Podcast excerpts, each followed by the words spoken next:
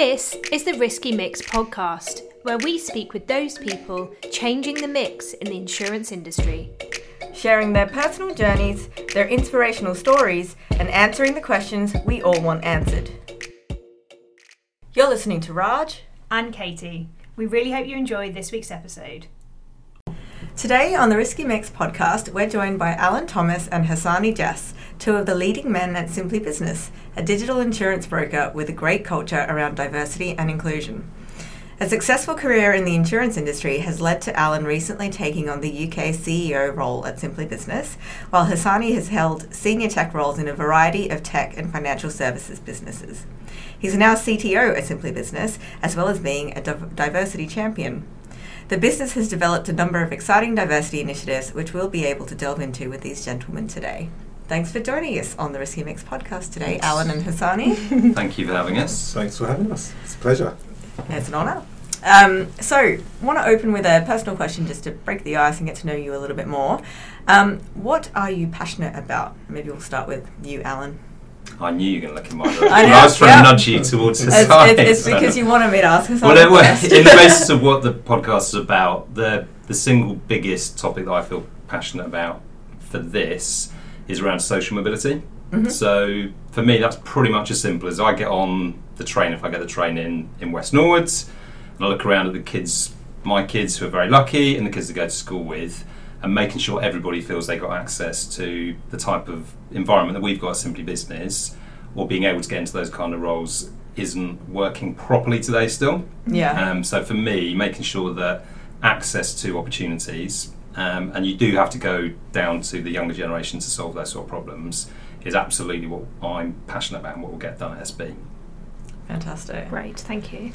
Yeah, uh, there's so many different things, right? But I think the as a father of 4 Mhm. um, you you really get an appreciation of um, what mentorship can do and what being a, a guardian and a guide to others can be. And so for me, mentoring is something I'm really passionate about. Okay. Um, fortunately, now as a senior person, you get to uh, be asked to be a mentor of other senior people too. Mm. But really, my passion is about mentoring younger people. So similar to what Alan said, really, um, I've been a mentor to young uh, young men uh, for over the last decade.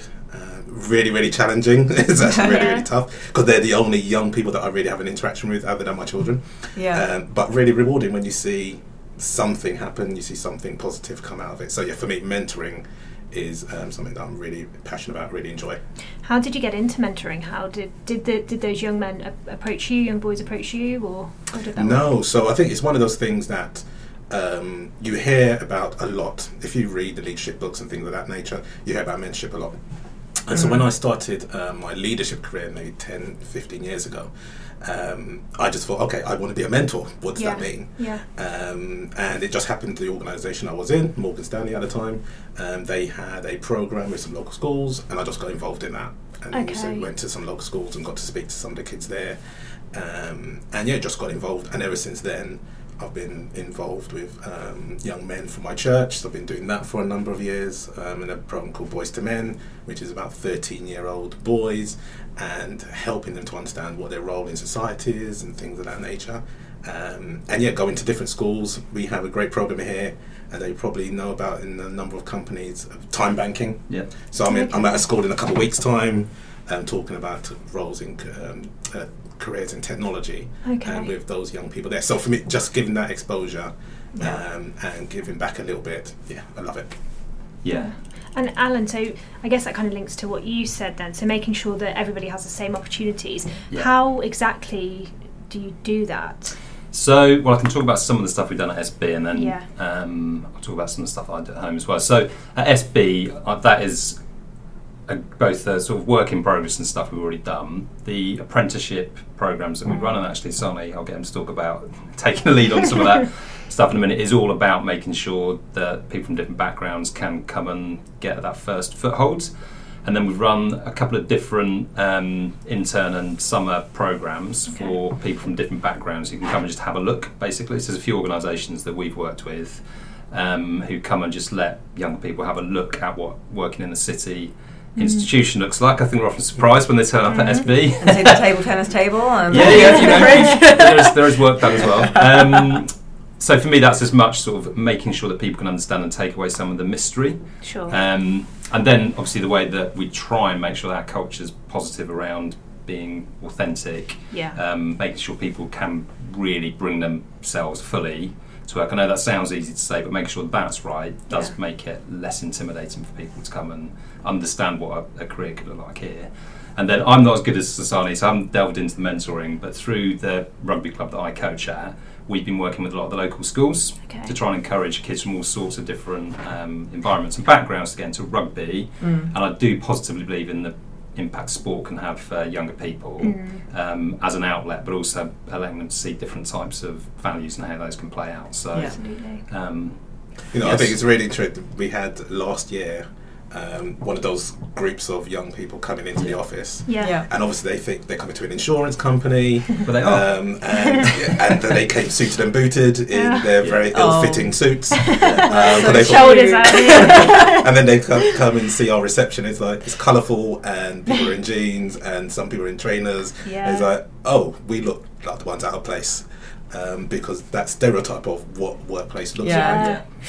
Yeah. That's what they think, Sure. and some are like that, um, Yeah. and that's that's that's that works for them. But it's not everyone's like Yeah. that. No, and we, we did. Um, we work with a charity actually that works with schools from Barking and Dagenham, Okay. um, and the sort of statistics that they were sharing with us about the number of those kids who had access to city, um, sort of a profile of what city job could look like, given that none of their family had worked outside of the Mm. borough, Yeah. meant they're virtually zero idea, Mm. um, and certainly no expectation that they could come and have a job somewhere like SB. Yeah. Sure. Um, so that's sort of a real eye opener when you understand some of the sort of background Of to why those programs are taking place. Yeah, Mm. yeah. I mean, we had a, a young lady on the uh, podcast called Chloe, and she's coming out of university about to enter the world of work, and she was saying that the insurance industry is so daunting and scary because she sees this office and it, Yeah. exactly that, like Yeah. suits and probably no personality, and you know all that stuff. Uh, so it's yeah, it's clearly kind of widespread amongst young people. Yeah. And no sense of the variety of roles in the insurance or financial services industries and different Yeah. like, types of things that you can do. It, it is all about that stereotype that Yeah. you know very sort of corporate, formal. You need to fit in. Yeah. You need to look a certain way. You need to come from a certain background to be able to Yeah. succeed. Is is I guess the the impression that a lot of young people have.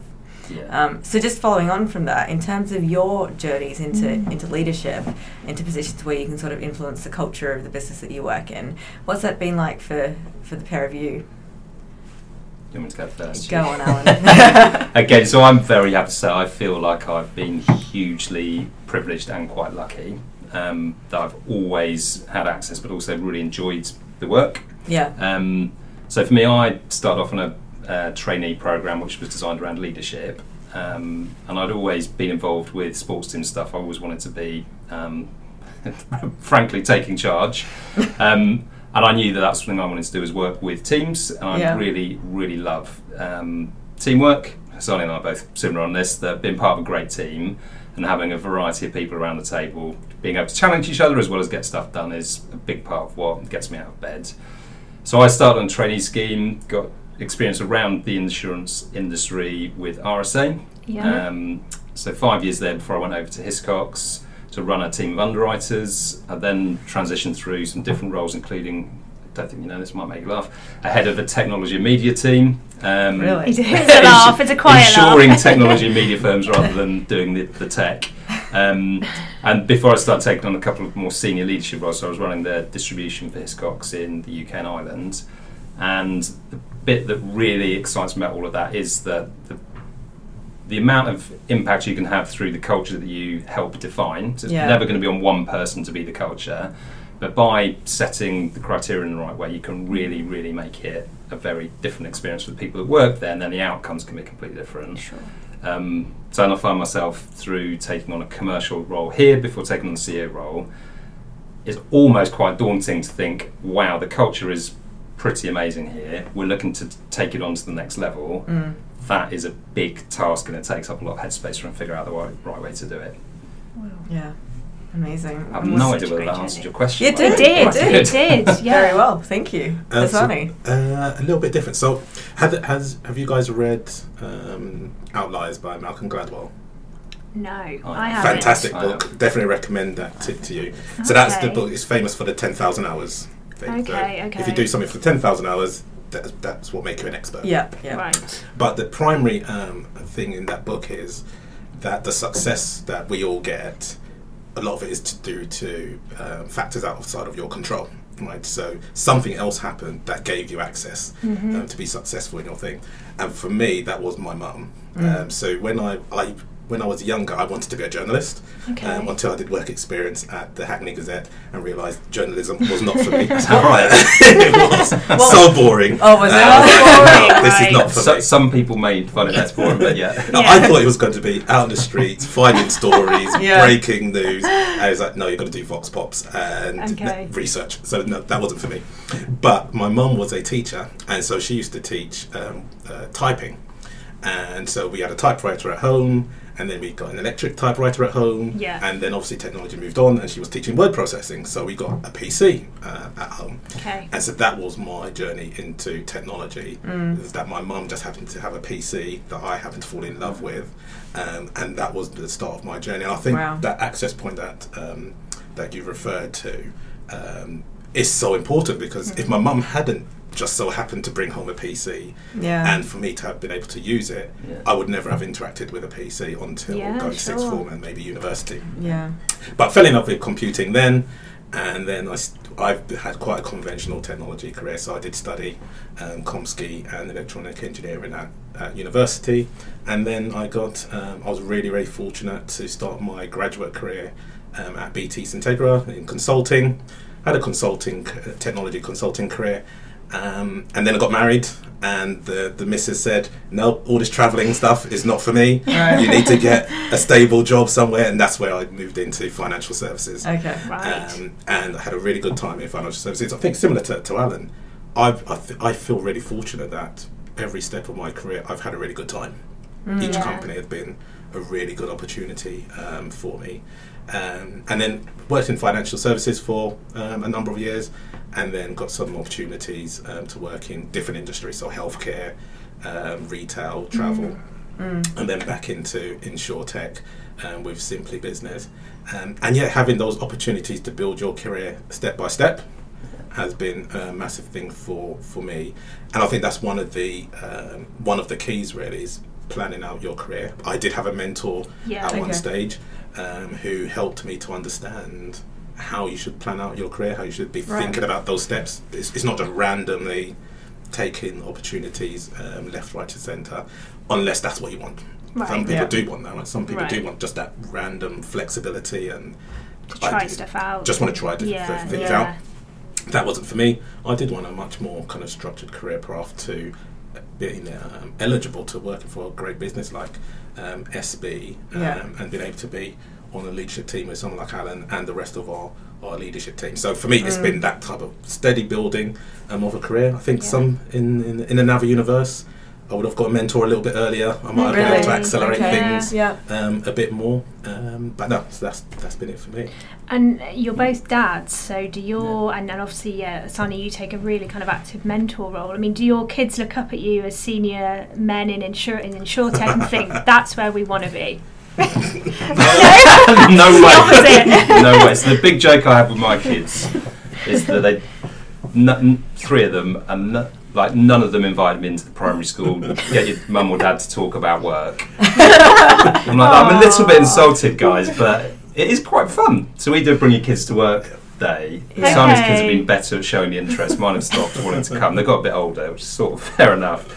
But I keep saying to them that insurance actually, I'll leave the sort of social impact that you can have through the insurance, which I totally believe in. But if Yeah. nothing else, if hmm. you like maths and you like people, it's a great industry because you Yeah. can really you can be analytical, but you can also Yeah. have the breadth of knowing how to sort of bring people with you. Yeah. But they don't buy my dreams. So Oh. What What is it about it that they don't buy? they, I, I think there's an element of. I mean, my, both my parents were teachers, right? So my dad was a maths teacher, my mum was a special needs coordinator. Um, I looked at that and I thought it's very cool, but I don't want to be a teacher. I want to do my own thing. So Yeah. I think there's a bit of that going on. They don't necessarily want to just follow Yeah, what yeah. dad does. Sure. Um, I hope it's that rather than me mis-selling the outside. Um, yeah, but who knows? Who knows? Yeah. yeah. Yeah. And what about your kids, Hasani? Uh, no, so that mummy is definitely the one that they think is the superstar. Um, and it, it's difficult because when they say, "Oh, Daddy, what did you do today?" and I say, "Oh, I went to some meetings," um, and, and they say, "Okay," and after the meetings, then what did you do? I say, "Oh, I went to another another meeting." They're like, "Oh, is that is that your job?" Um, and so it's, it's all- it's sometimes difficult for them to to grasp. Okay, what is the actual job? Yeah. Yeah. Um, and the reality is, yeah, when you're the senior lead in the business, that's not the job you're going to be exposed to for some time anyway. Yeah. Um, Yeah. But when they did come to the Bring Your Child to Work Day, uh, they absolutely were in love with the place. They were just like, this is like a dream come true. It's amazing. Yeah. Um, and it wasn't just because um, the, the team here put on a, an amazing day for them, which we do every year. Um, it was it was really an embodiment of our culture. Yeah. I think that that thing that Alan, Alan talked about our culture and what we try to do, they really fed into that. Um, the way that our office is laid out, the way that um, they could interact with all the staff here and get to know what they were doing um, and be a bit nosy, even if it's a bit annoying.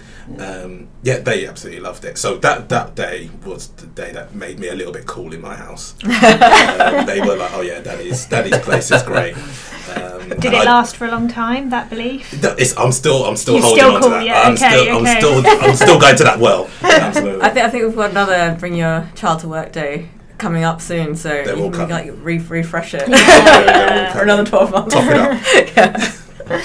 So you've you've clearly got an amazing culture here at, at Simply Business, created by a, a leadership team that believes in it. Um, what I mean, have you got any kind of what's the impact been? I guess in terms of statistics and numbers. You know, what have you seen as a result of kind of building this amazing culture around Yeah, diversity so- and inclusion? So I pick that one off first. So, I mean, in the most basic terms, we are a business, or we're a B Corp, a benefit corporation, which means Okay. we do try and place um, some more weight on social impact and our people than just focusing on shareholder returns. But we are a business, so Yeah. the biggest test and outcome in our shareholders' eyes is: Are you growing a business and is it making money? Sure. And happily, he says, touching some wood, um, we're in a really good growth phase. We're an exciting business from that perspective.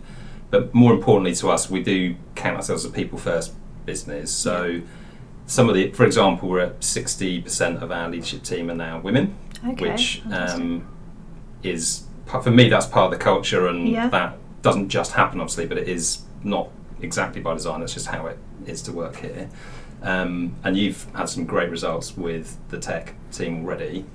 Absolutely. And I, I, before I get into tech, I think there's also the engagement score, right? So Yeah. Our engagement score is phenomenal. Um, and I know that's an industry thing. Most companies are focused on how do you get more engagement from your your staff. Um, because not not only are they going to be happier um, staff, but that is going to help us get better results, right? So that is a huge piece there. And then, yeah, from tech point of view, part of our tech strategy is authentic diversity. Um, we do have a goal to have a 30% female representation in our technology team. And there's a number of reasons for that.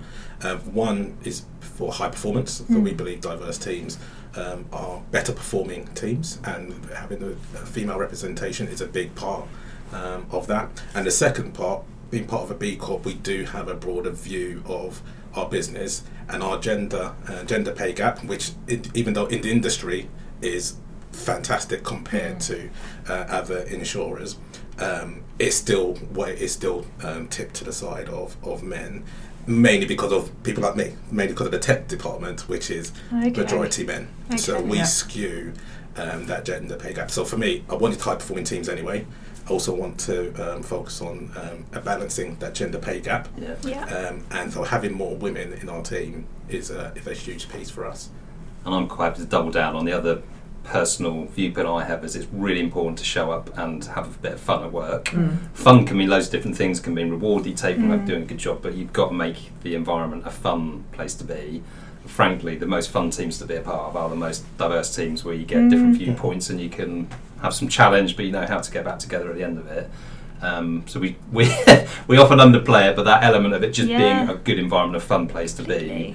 Um, Absolutely. And the rest of our business is so balanced, right? Um, so tech does have special Yeah. um, reasons and um, some kind of social reasons for being underrepresented. Um, but as a business, we are very balanced in the rest of the business. Yeah. It's just in our tech department. I mean, um, a year and a half ago, we had uh, about 17%, 17, 18% female representation, which is industry average. So we were kind of on par Mm, with the rest Yeah. of um, technology functions in the industry. We've been putting a lot of effort in that to, to grow that representation in a non-discriminatory, non-discriminatory way. Sure. Mm. Um, and that, I was so happy when I was speaking with the leadership team um, in the summertime saying, yeah, we're 27%. I've been bragging Yeah, to all my, great. all my techie buddies. We've got to 27. We're almost at that goal. It's a good point. We, we um, when you think about should we have targets or do we measure Mm. our Yeah. performance with external benchmarks, we're more towards the latter. Yeah. Um, but it's interesting hearing you talk because you are proud of it, and rightly, Absolutely. you Yeah. are right because you've done things that have helped that along the way. Yeah. Um, I'm interested in that anyway. The difference between setting yourself cold targets and then having measures which keep you real about doing the right thing. Um, What do, what do you think is it is that makes us different to, or so market leading in terms of hitting those diversity targets and, and being a diverse place to work? I mean, you guys, you, you come from the insurance and the tech industries, and they're traditionally industries that have sort of lagged a little bit behind in terms of diversity. yeah. What makes us different, or makes the leadership team different, or the culture different, and why isn't that happening faster in the Mm. rest of the industry? So I, shall I start on that one? So I think part of it, so you can be very deliberate, and by you know signing up to things like um, women in finance charters and having deliberate um, processes around your recruitment, you can obviously influence that way. I do think a level up though the value set of this business, which underpins the culture. Mm. Um, I won't talk through all the values, but one of them is authenticity, and that's probably the one we're absolutely the best at. Um, Okay. I often use the word quirky. So if you're not used to simply business, that it sometimes feels a bit quirky around here because Mm. people do turn up and probably do fully turn up. And I think that for me is a good driver of then encouraging a diverse workforce because it doesn't feel daunting if you're not used to being in a yeah. suit environment. Yeah, um, Absolutely. so I think that, and then the way that we roll with those values as a leadership team, and then a broader business, is a big is a big part of it. I'll, I will double down on that. I do think it's a, uh, I think it's a top-down thing, and it's been a top-down real passion for this business for a number of years. So way before my time, even before Yeah. Alan's, it's been part of the business that yeah we want the whole person, um, with all the challenges that can bring, and we'll work that out together. Um, and I just think that as people get exposed to that, it's just very attractive, right? So, and it's not just attractive Yeah. to minority groups; it's attractive to majority and minority groups Yeah. um, when they see it. Um, Yeah. And it's, I think it's just more begets more. So the more women that we have in tech, it just attracts other women in tech. Um, Yeah. They start to operate in a slightly different way, which is more attractive to men who want to operate in that different way, but may not feel in the position to ask to work in slightly different ways. So I think that diversity just builds on, on upon itself, Yeah. um, and it's very it's very natural for us. It's very natural for us as a business. Yeah.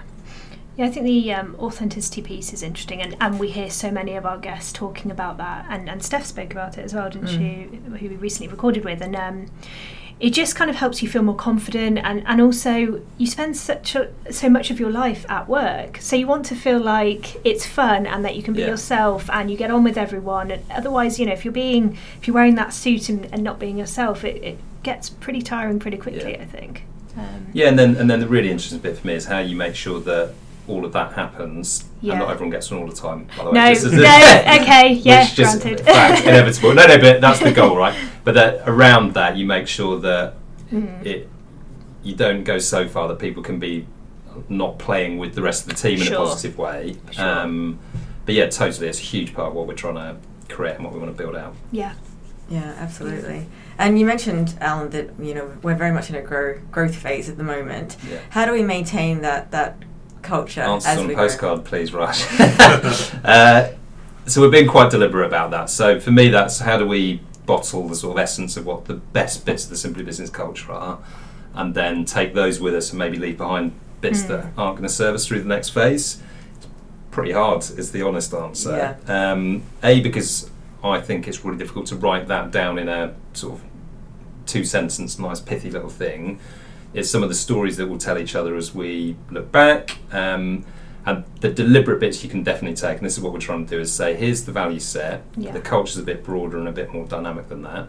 So, what sort of behaviours do we, as leaders, want to sort of roll with? And that then sets the tempo for everybody around.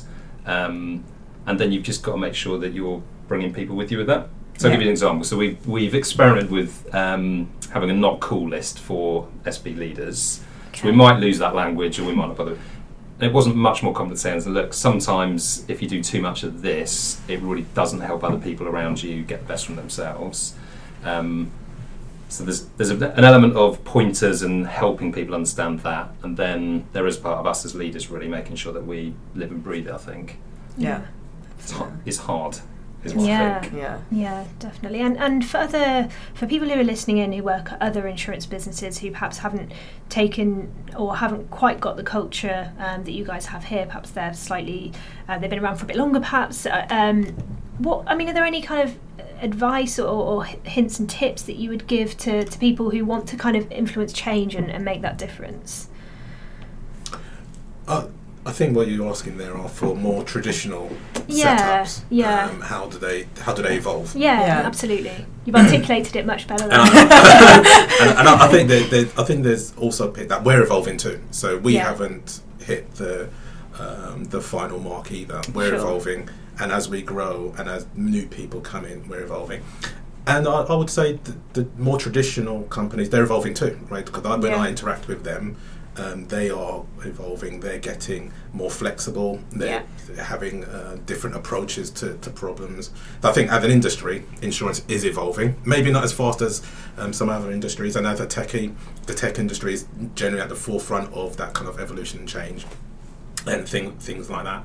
Um, but I would just say the, the number one thing is for the leaders to be authentic themselves. Okay. Um, most of the leaders are going to be parents, right? Most of them are going to have dependents, um, or have elderly parents, or sick people in their in their family, or children.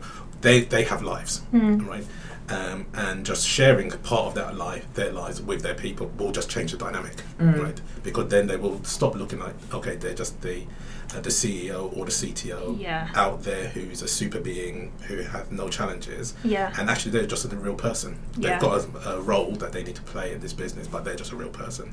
So I think any leader can do that. Any leader can be slightly vulnerable um, with their people by sharing a part of their Mm. life. And then if they do believe that the change is needed, because I think that's the other part, do they actually believe change is needed? Because some leaders might say, no, my business is absolutely fine. We don't need to change. Sure. This culture that we have is is what we uh, what we're happy with. But if they do think that that that needs to evolve and that needs to change and move to a new place, they should just be brave enough to say, okay, I'm going to take that first step. I'm Yeah. going to be that example um, for my people to operate in this uh, different Mm. way that I think is going to be healthy for us. Great advice, I think. Great advice. Yeah, and um, we touched on the fact that you know the fact that there aren't um, you know as many women in tech as we'd like is, is you know sort of a, a social thing, and it often comes from sort of the gra- grassroots. In terms of sort of getting your kids into um, a variety of different disciplines and choosing their own paths, how do you sort of provide that guidance? But when they listen, yeah, when they when they listen. um, so I, let me. Get, I've got a recent example actually. So um, Bethan, who's my middle um, one, is um, I was hoping she might choose something like geography or history for one of her GCSE choices because that for me speaks of rounded worldly views. Um, but she prefers computer science. Get in. Ah. Um, yes. So, so um, for me, that's then talking through. Again, I think she's really quite lucky to have options because she's bright enough to consider all different things. But actually, that is then saying, look, find stuff that you enjoy, Yeah. pursue those things, and then there shouldn't be any judgment about whether that's a STEM subject or not. That's your Yeah. call. But make sure you're making good choices about the subject and whether you feel Mm. drawn to the subject rather than worrying about what your mates are doing Yeah. or what you think might be appropriate for later on. Um, so yeah, you never know. You might have a new, Absolutely. We need more than new merrier. training on your hands. sort of thing. um, yeah, I do think for me that's about doubling back and thinking about make good choices for you around what you enjoy and what you feel sort of drawn towards and might have a passion for. because we all know that's going to help you over the Yeah. course of your life. You you put Yeah. in the ten thousand hours if you enjoy it. Yeah. Sure. Um, that's my approach. Yeah.